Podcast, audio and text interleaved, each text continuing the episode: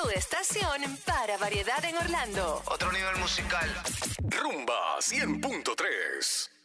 Estamos en vivo, Franchi Núñez, Gaby Calderón. Señores, estamos en vivo. Gracias por estar con nosotros. Son las 6 y 13 minutos ya de la tarde. Franchi y Gaby, a las 6 y 30 regalamos un par de boletos para el Guaya Guaya. Y tenemos en la línea de los artistas a la maravilla Arcángel, que precisamente estamos hablando ayer de Arcángel. Ah, Franchi, dile qué estamos hablando. Estábamos hablando sobre lo que Arcángel decía, que Bad Bunny es el sucesor de Michael Jackson. Exacto. ¿Eh? ¿Qué te parece eso? Y nosotros recorrimos, claro está, la opinión del ¿Y qué, y público. qué decía el público? el público que si Arcángel se fumó, que se dejó de fumar, que qué es lo que Arcángel dice, sobre todo esos seguidores que conocieron la trayectoria de Michael Jackson.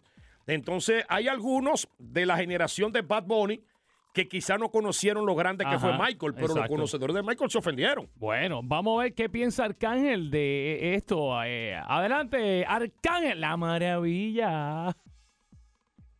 Hello. Ok, checate esto. ¿Qué pasó? Yo lo voy a explicar porque es que eso Se- fue- te eso lo sacaron de Oye, contexto, eso me es imaginé. tendencia, eso es tendencia, Eh. Arcángel, todavía. Ok, pues, pues llegó un, este, yo, pues, me pongo, desde que, eso fue bien temprano, en un live que yo hice por la mañana. Ajá. Yo, en, en ningún momento, ¿sabes? Yo dije que el artista más grande que la generación que conoce a Michael Jackson ha visto ahora es Bad Bunny. Y lo sostengo, ahí sí te lo sostengo. Y te puedo decir un montón de cosas. Es como que al, al, al niño yo lo he visto crecer tanto personal como profesional. ¿Entiendes? Y, y, y yo vi todas estas cosas venir. Menciónenme ustedes rápido acá, un artista que haya llenado dos veces a capacidad el Estadio Azteca de México. Eh, Ahí está. Yo voy a esperar, yo espero, sí. yo espero. No, estoy esperando. Yo Sí, sí. No, esa no Yo te te la- voy a dar tiempo. No, y- no. y hay un y- y en tiempo cosas. récord. Y en tiempo récord también. Ah, yo no te estoy diciendo que es más talentoso, que tiene más destreza en lo, porque ya los tiempos han cambiado mucho. Porque a, mí, a mí me atacaron ah, que, que él no baila, que él no canta. Que, Exactamente, Mira, la gente se, día- se fue por ahí, mucha gente. Sí, sí. No, hoy en día muchas de esas cosas no son necesarias. Es más, ¿sabes qué? No debieran ni decirme eso, porque el nuestro, sin bailar y sin cantar tanto, está haciendo cosas que el difunto hizo. ¿Usted entiende? Eso es así. no me diga los atri- no me diga los atributos que, que, que tiene uno más que otro, porque el que tiene menos está topeando todas las cosas que el otro algún día hizo. No, y es una carrera que ven ascendencia también. Claro. A pesar de la juventud de Bad Bunny, ven ascendencia. Claro. Jamás y nunca te voy a decir que es lo mismo. Sí, no es lo mismo. Pero si nos vamos a ver la influencia que está teniendo este muchachito en, sobre, en los últimos años, las cosas que está haciendo, ¿sabes? Nunca habíamos visto un artista urbano eh, eh, haciendo tantas cosas y es la verdad, no urbano. Vamos a sacar lo urbano para afuera. Claro. Un artista latino Eso es un así. artista latino. No lo encasillemos como urbano, porque si lo encasillemos como urbano, él como urbano ha hecho cosas más grandes que cualquier artista latino en general entonces. Eso es así, eso es así.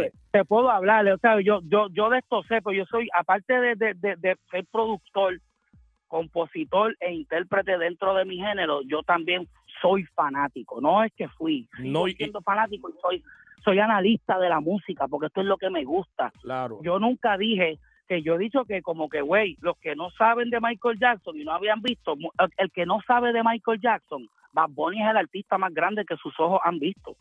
Eso es así. Y déjame decirte más Eso para que la anote. decir, y déjame ¿entiendes? decirte más para que la anote también.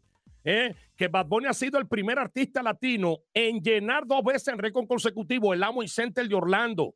¿Eh? Una detrás de la otra. Y no hizo una tercera Sí, porque fue- fue el no, hizo, primer- no, no- no hizo una tercera óyeme. porque la harina no estaba disponible. Exacto, exacto. Sin, me- sin menospreciar, estos son, estamos hablando de coliseo, aquí yo te estoy hablando de estadios de más de 50 mil personas que él los está llenando dos veces a capacidad en países de Sudamérica y Centroamérica ya. Ahí está, ahí está. Eso es así.